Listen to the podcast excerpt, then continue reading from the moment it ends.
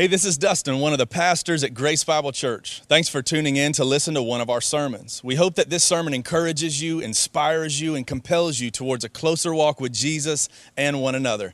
If you would like to learn more about Grace Bible Church, contact us or partner with us financially, you can connect with us at www.gbc.life. Welcome to our church family. We hope that you enjoy the message uh, as we continue to take a close look at the life and ministry of Jesus. Now, you'll probably notice that we've rebranded uh, the book of Mark um, series, and now we're calling it The King and His Cross. The first half of the book, up to chapter 8, was really about um, what we branded it was who do you say that i am that was the whole purpose of the first eight chapters of mark is jesus is showing us who he really is so that we would know not the cultural version of who jesus is or not the sum total of who we were thinking he should be but the Bible actually declares with, with incredible authority and credibility and decisiveness exactly who Jesus is as Lord and God and King and the author and creator and authority of all things. That's who Jesus, the Son of God, is. And we learn that throughout the first eight chapters of Mark. And then you'll notice as you continue reading through Mark, there's a gear shift in the life and ministry of Jesus. And the whole second half of the book of Mark, he talks more about why he came. First half, who he is, second half, why he came. And so that's why we're calling the second half of the book of Mark the King and his cross, because you're going to hear Jesus say a lot uh, uh, talking about his death that is going to be coming on the cross. We'll see that a lot through the rest of the book of Mark. Hopefully by now you're in Mark chapter 10. I did, I did need to remind you and mention to you, um, we had quite, quite a big um, response to the last three weeks uh, that we've had conversations about marriage on. And so, what we did is we launched, uh, we are launching some groups around a resource that we have, we have just learned to love, and it's called Sacred Marriage. Um, and it's a, we have a book, and we've got video study for it, and we've got all kinds of resources for it. But um, we're going to launch small groups just for a short season based on marriage and based on this resource called Sacred Marriage. Um, and so, in order to connect with that, um, the way to do that, do you have the slide that has the text thing on it back there, Cam? The text slide where they can text a certain number to get the info, is that up? Or should I just tell them? All right, let's see if they got it, because this will make it easier if you can see it. You're going to text the word sacred if you're interested in knowing more about joining a group. You're going to text the word sacred to, let's see if they can find it. I know the number, 4561262. That's our text number. So here you go, there's the number. 863-456-1262 is our text database. So text the word sacred to that number, 863-456-1262. Um, and that will kind of prompt us. Our machine will then send you a sign up form, and then we'll go from there trying to get you connected to a group that's either kind of in your region of the community or kind of based on your season of life. We're, we're going to do that work in the back office to get you guys connected with the right group. I would encourage you to do that. Now, as we continue in the life and ministry, life and ministry of Jesus, we find ourselves in Mark chapter 10, starting in verse 17.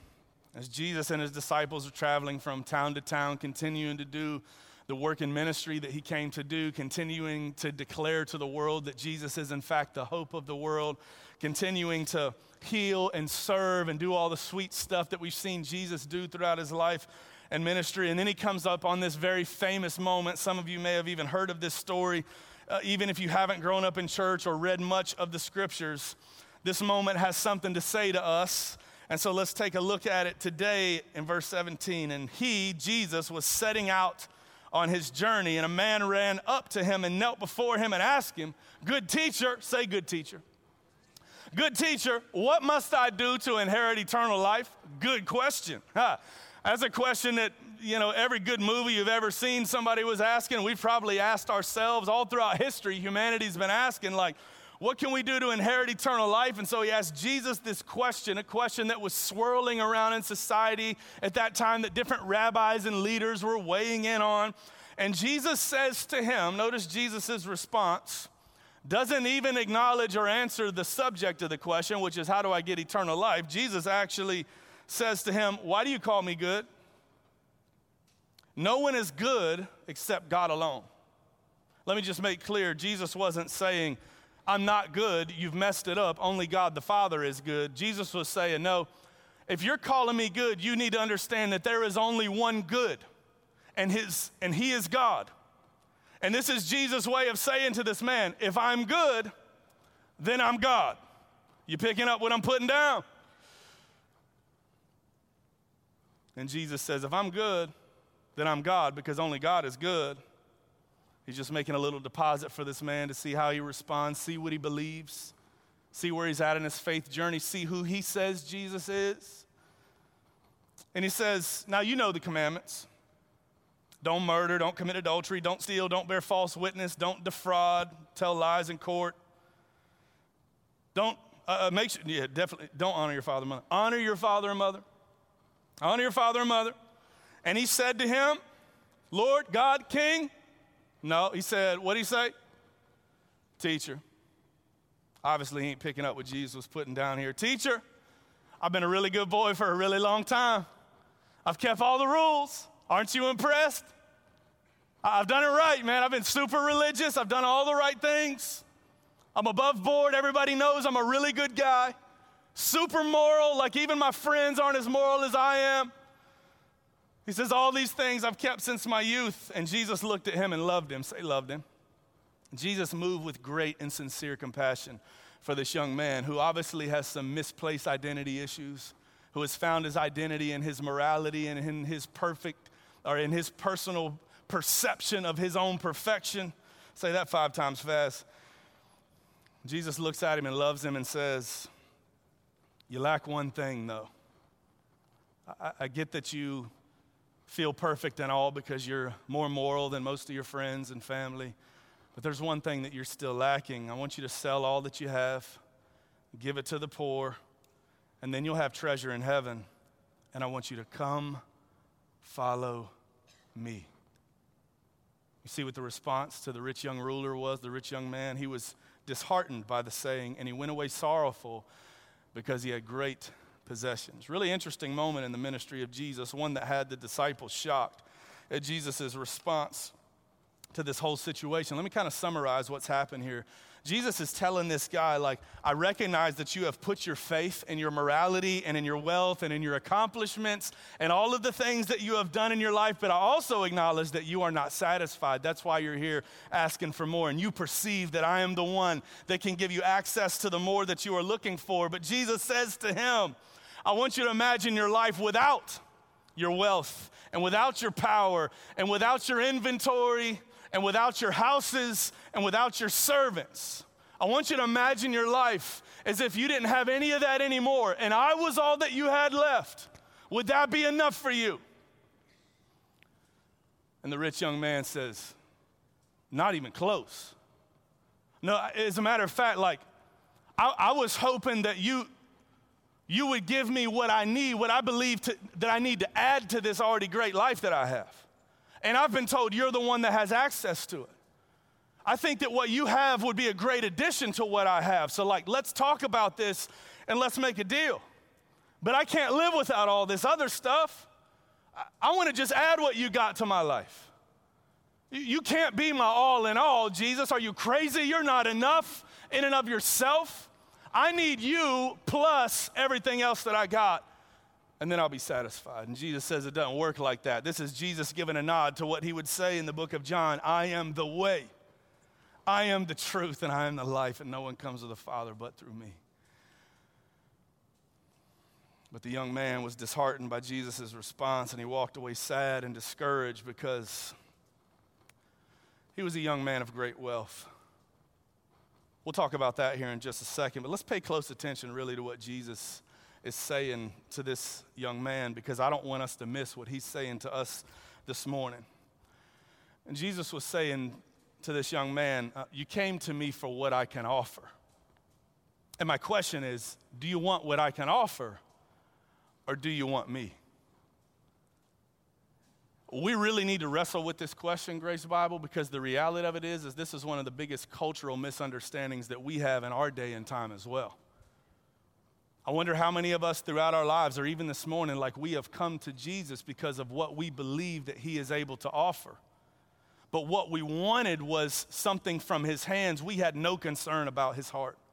What we wanted was what He can do for us. We had no intentions of He Himself. Listen, Have we come to Jesus for what he can do, or have we come to Jesus for who he is? Is the question that we're learning from the rich young ruler here. I, hear this get messed up all the time, and it's, I know it's well intentioned when people say this, but I just want to make sure I'm starkly clear about this because I don't want us to believe this falsehood or this lie in our lives. I want you to know Jesus for who he really is. And he is worthy of your worship and all of your affection, Grace Bible.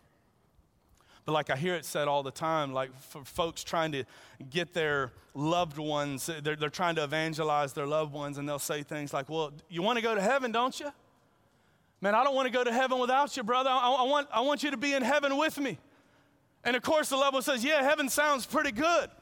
At least what I believe in my mind for heaven to be. So, how do I get that? And they're like, Well, you just got to come over here and pray this prayer with me and give your life to Jesus. Let me ask you in that scenario, what is the prize? What is the thing that is being worshiped and longed for? Heaven is the prize, Jesus is just the door. He's just an object, He is the means to the end. He's just a pass through. He's not God and King. He's not what we wanted. We just wanted heaven, and I heard that the only way to get that was give my life to Jesus. Doesn't sound like if heaven is the prize, then we've actually given our life to Jesus. We've given our life to the idea of heaven, and we tap Jesus on the shoulder to ask if he'd give it to us, just like the rich young ruler. I hear it happen at funerals a lot. I know, you know, in our, that moment of grieving, you know, a, a loved one will get up and speak and say, Oh, if y'all ever want to see old Uncle Joe again, if we ever want to see Uncle Joe again, you better give your life to Christ Jesus. Let me ask you in that situation, what is the prize and what is the goal to be gained? Uncle Joe, not Jesus. Jesus is just a door. We've made Uncle Joe the prize. Listen, there are a lot of benefits in walking with Jesus. Yes, an eternal life in heaven is one of those, but that is not the prize Jesus is. You hear what I'm saying? He is the one that is worthy of your worship and your affection. You hear what I'm saying? So we get into these situations where we're, man, I got a big interview coming up this week, got a big business deal about to go down, and some half cocked Christian friend comes to you and says, Oh, well, if you want it to work out in your favor, you better give your life to Jesus. You better get right with the Lord. If you want that, that job or that business deal to work out in your favor, let me ask you again what's the prize in that situation? What's the goal to be gained? It was the job, not Jesus. We do that in a million different situations in our life. So many of us, because we were sick and wanted healing in our life, we decided, you know what? I want to be healed. And so, if the only way to do that is what my grandmama told me is I got to pray this prayer and give my life to Jesus, then I'm going to be healed. Listen, what was the goal to be gained there? What was the prize? Healing, not Jesus. What was being worshiped? What was being sought after and longed for and bowed before? Healing and not Jesus. Listen, healing is a good thing. Jesus does do miraculous healings. Even still to this day, we believe that with all of our heart. We see it happen all the time.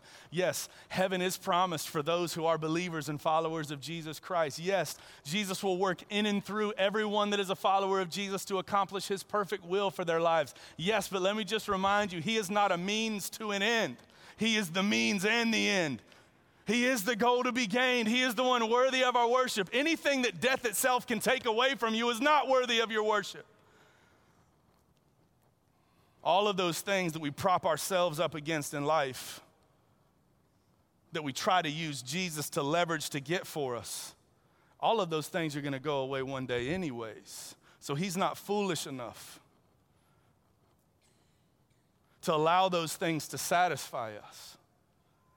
He wants us to keep coming to the end of ourself and the end of our rope to recognize that we are dissatisfied in everything in this life, and Jesus is the only one who can satisfy. We just sang the song, I will build my life upon your love. Some of y'all really singing it. I've even seen hands going up. Lord have mercy. He is a firm foundation, and I will put my trust in you alone, and I will not be shaken. Well, we love singing the song. We love lifting our hands and shouting it out, but do we believe it? Is Jesus the foundation, the centerpiece? Or is Jesus some side dish, some addendum, some garnish on the plate of your life? We learn from the rich young ruler, we can't make that mistake in our lives. Pastor Tim Keller even put it like this He says, If you want Jesus to be your Savior, then you have to replace what you're already looking to as a Savior. Let me say that to you again because I didn't put it on the screen. If you want Jesus to be your Savior, you have to replace what you are already looking to as your Savior. Pastor Tim Keller. As Jesus has this really firm and direct conversation with this rich young ruler, you notice what happened after the rich young ruler heard the words of Jesus and then walked away disheartened and sad? You see Jesus and the disciples' response to that situation. Check this out. Jesus looked around and said to his disciples, Man, one of y'all go get that cat. He must not understood what I said.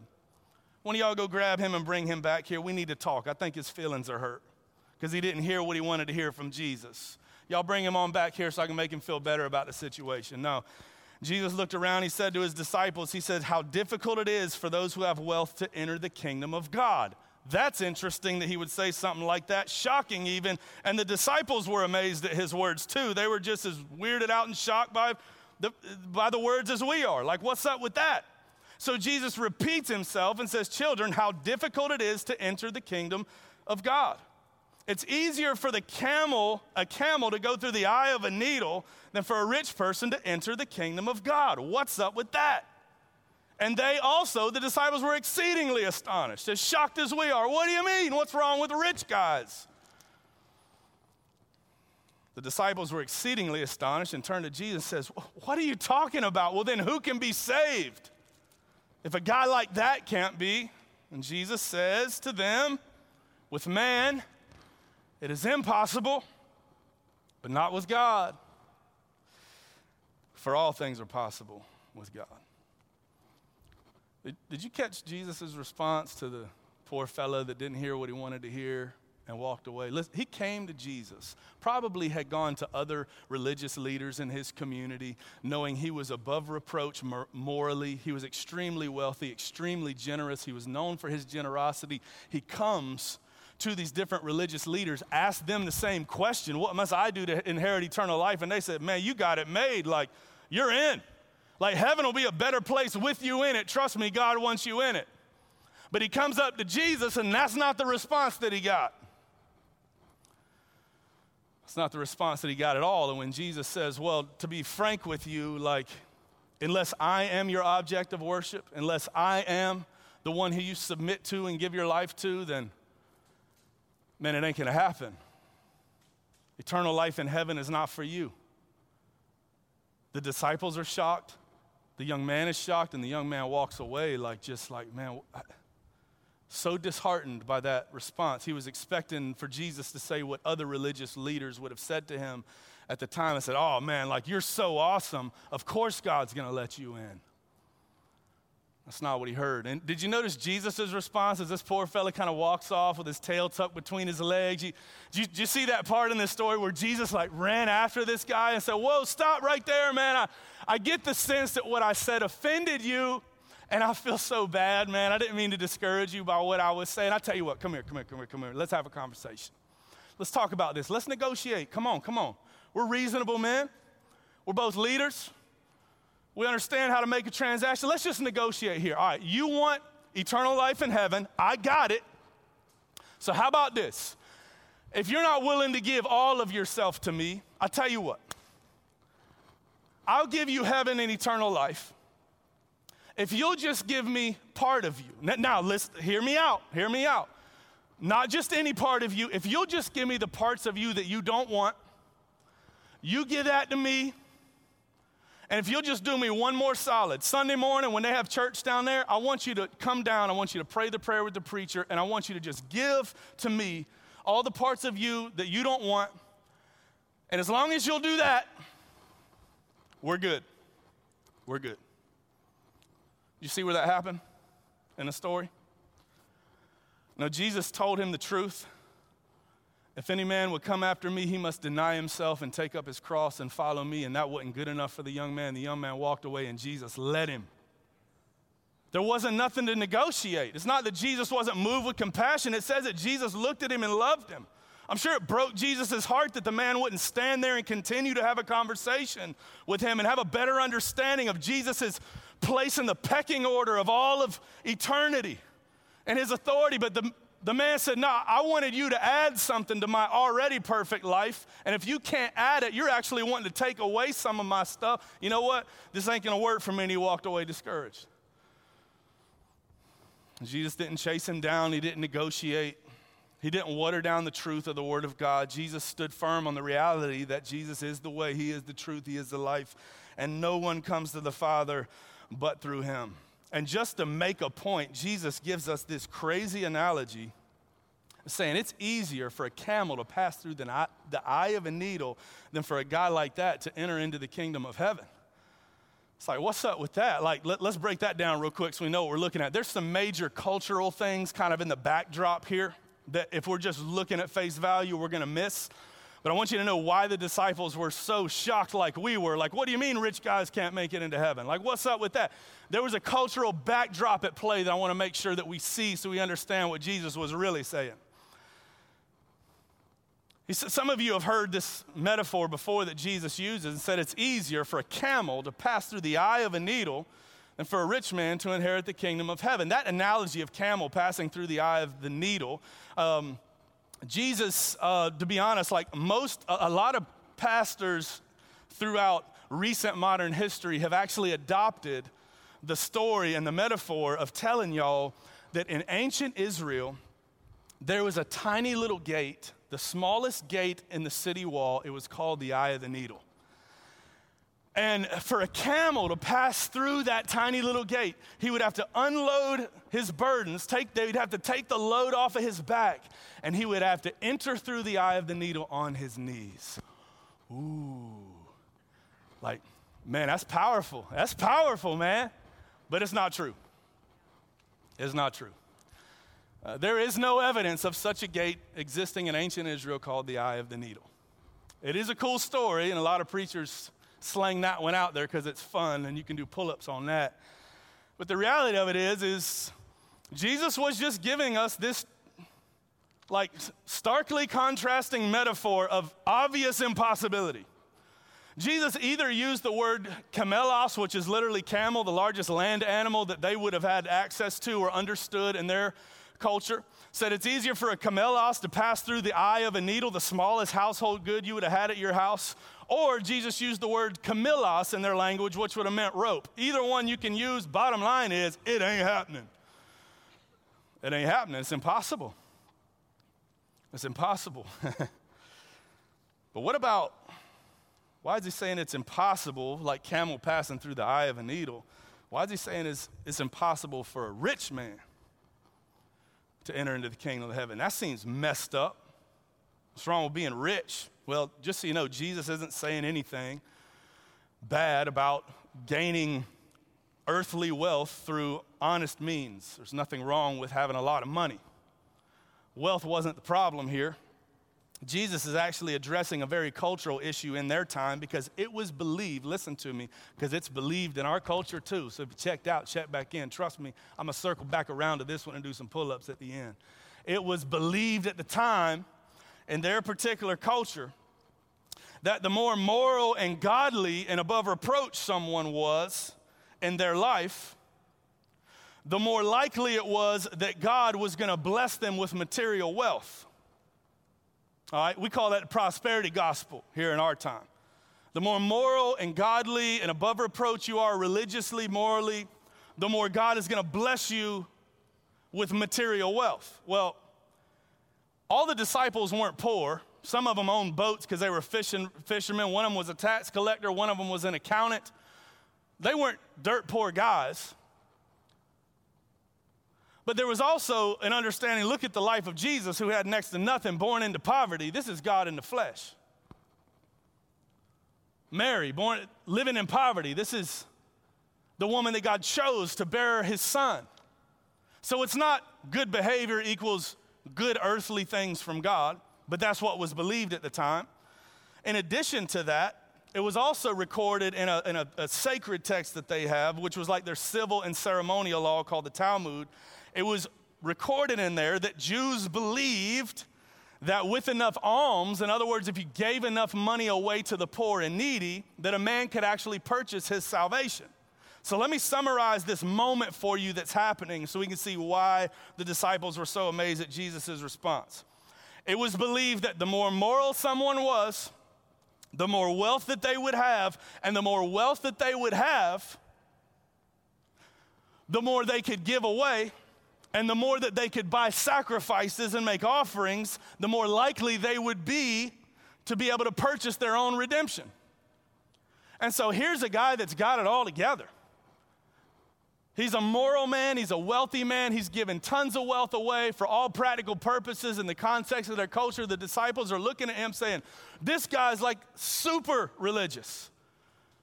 God's definitely got to be pleased with this guy. Look at his wealth, look at his generosity. Like, this is the guy. But they're astonished when Jesus says it's easier for a camel to pass through an eye of a needle than for a guy like that to make it into heaven. And the disciples were amazed, astonished, the Bible says, shocked. That just blew up a cultural norm in their face that they weren't expecting Jesus to say. And they said, Well, Jesus, like, if, if a guy like that can't enter the kingdom of heaven and be saved, then who can? He's got it all together. And Jesus' response to the disciples, verse 27, you see that? Pay close attention. Did you see that? Jesus says, with man, it's impossible. Manly methods, manly modes, manly efforts, it's impossible. You can't, you can't be, you can't work your way into right standing with God. Isaiah wasn't joking when he said that your righteousness is like filthy rags before the holiness of God. Like, you can't earn your way into the good graces of God.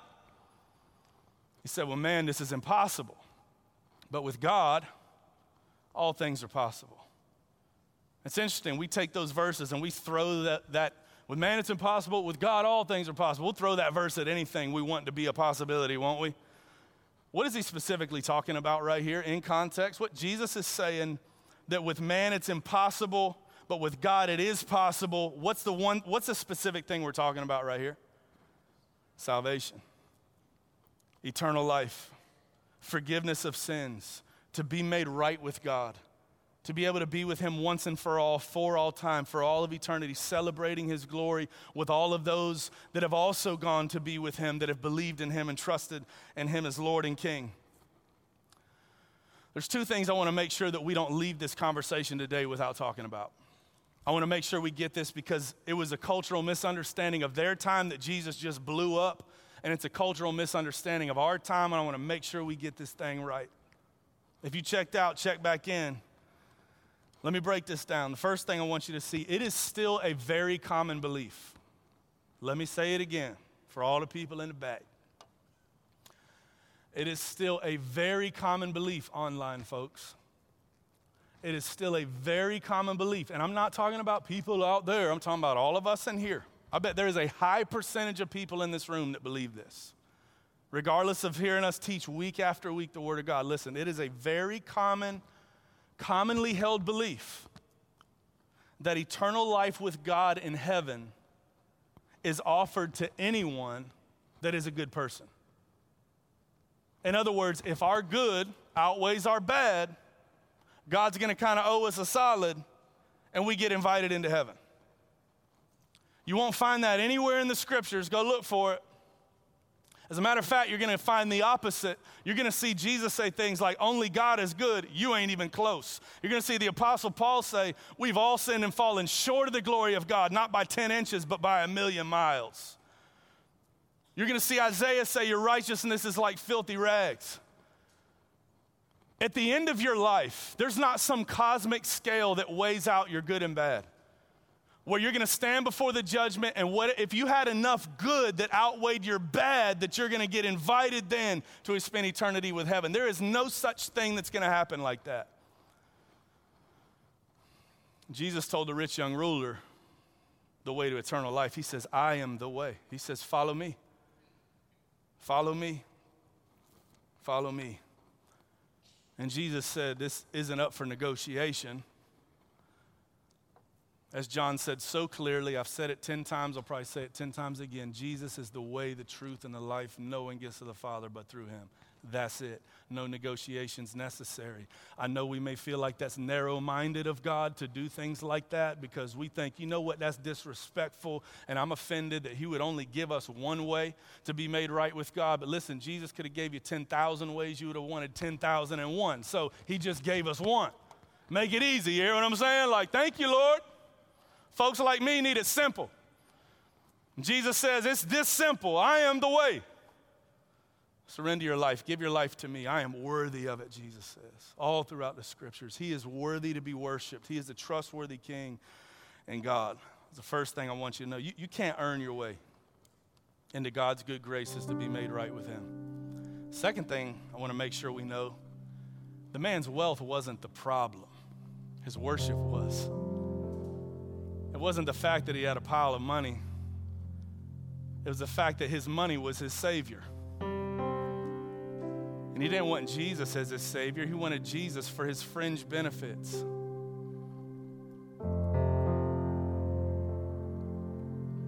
Man's wealth wasn't the problem, it was his worship. This is one of the one of those really starkly clear moments in the scripture that may be a little tough to swallow for some, but this is one of those clear moments that it's undeniable. Listen to me.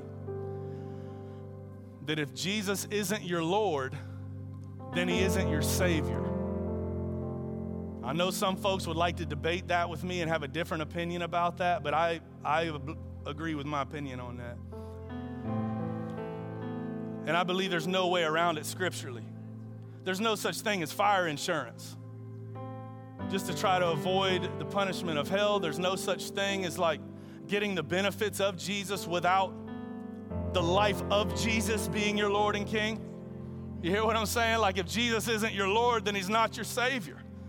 And I got to make that clear because, like, there's plenty of us through our lives, we've been kind of driving in the ditch.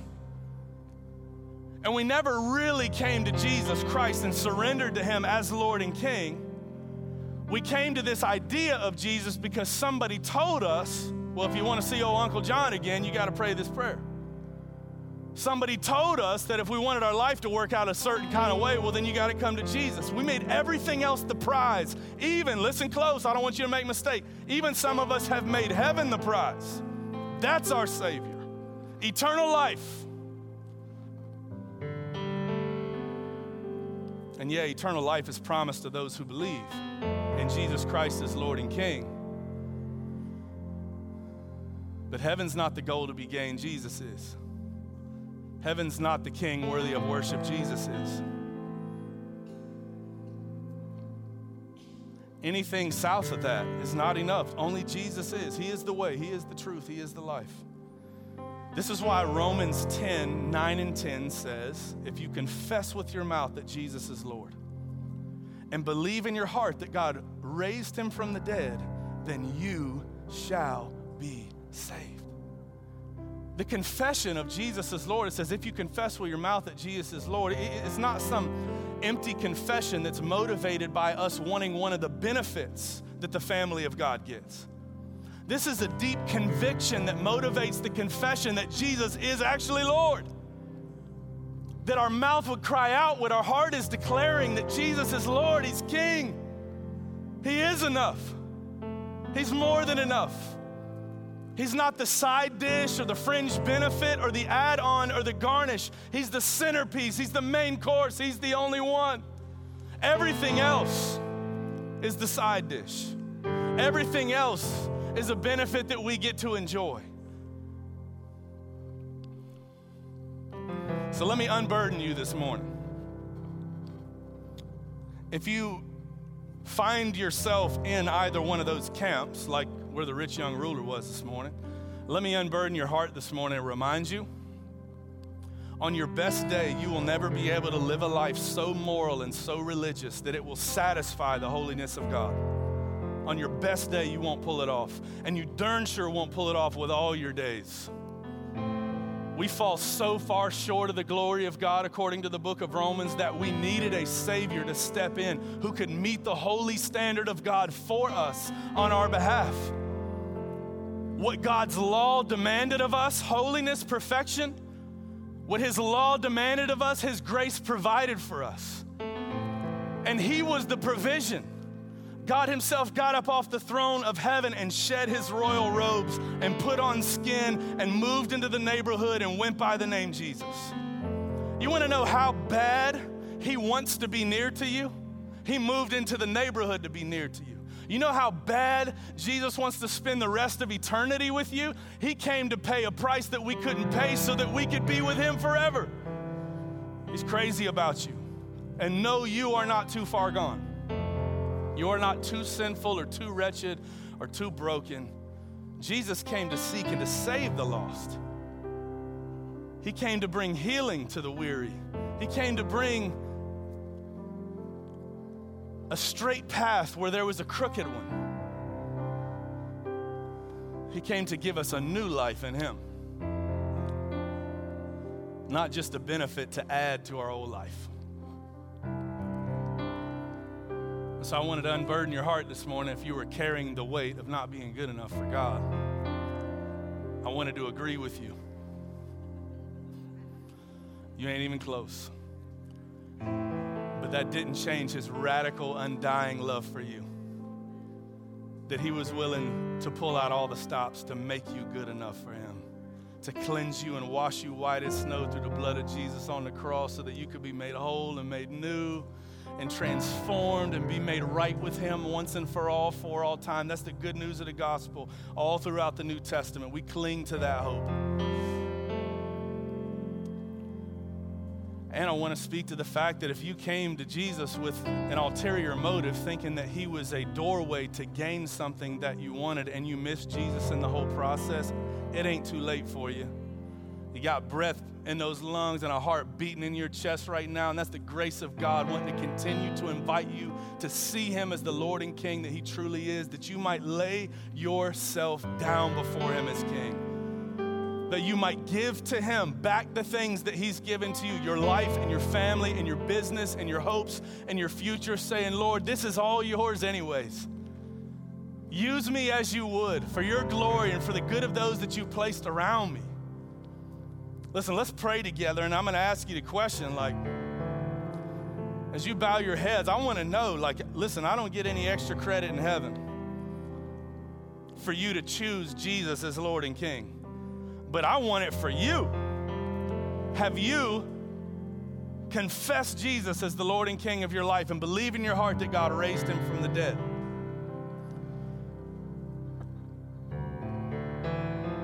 Did you roll up in here thinking you were going to earn your way by yourself? Did you come up in here thinking that you had gained Jesus, but realized you were actually trying to gain something else? Come to a place of acknowledging and confessing that He is Lord and King of your life? And if you haven't, why not right now? It's between you and Him. You don't need to come up here, pray any magical prayers.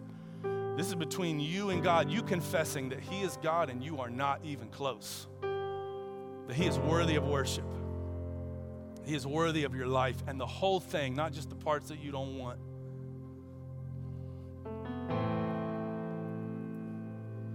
The Bible says when you do that, when you confess that He is Lord and believe in your heart that God arose Him from the, the grave after His crucifixion on the cross, that you, yes, you, even you, will be saved. That's really good news. Romans 10, 9, and 10. Not my words, God's words. I wonder if there's anybody in here this morning that for the first time in their life they're making that realization. And you are already confessing in your heart to God that He is Lord. And you have come into this final understanding now that your heart has been awakened to what real salvation in Jesus is.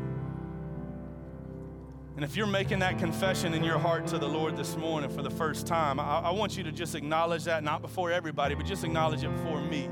Now, scripture encourages you to acknowledge this decision, to acknowledge the Lord before men.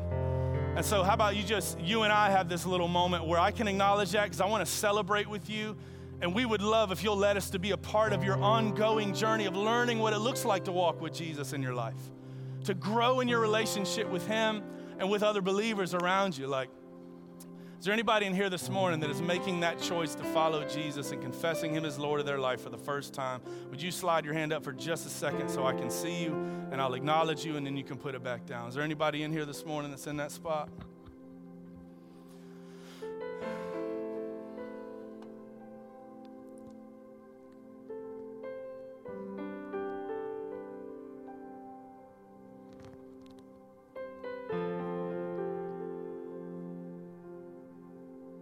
Bless you. Is there anyone?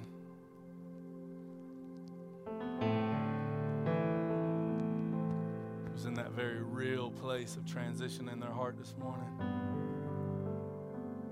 And now you know Jesus is your Lord for the first time, for real.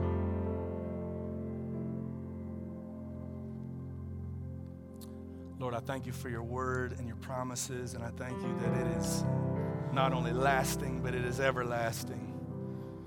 Father, we need you. We need to be transformed by you. We need our hope restored by you. We need physical healing from you. We need psychological, emotional, spiritual healing from you. God, we need you in all the stuff. We need you to lead our businesses through us, Lord. We need you to sustain godly relationships through us. We need you to be the Lord of all the stuff. We need you to show us how to submit to your leadership and all the stuff. We like to be the king of our own circle, but God, you are the only one worthy of wearing the crown. Thank you for your love for us, Lord. I thank you for the many who have and will come to know you in a real and authentic way. In Jesus' name we pray. Amen.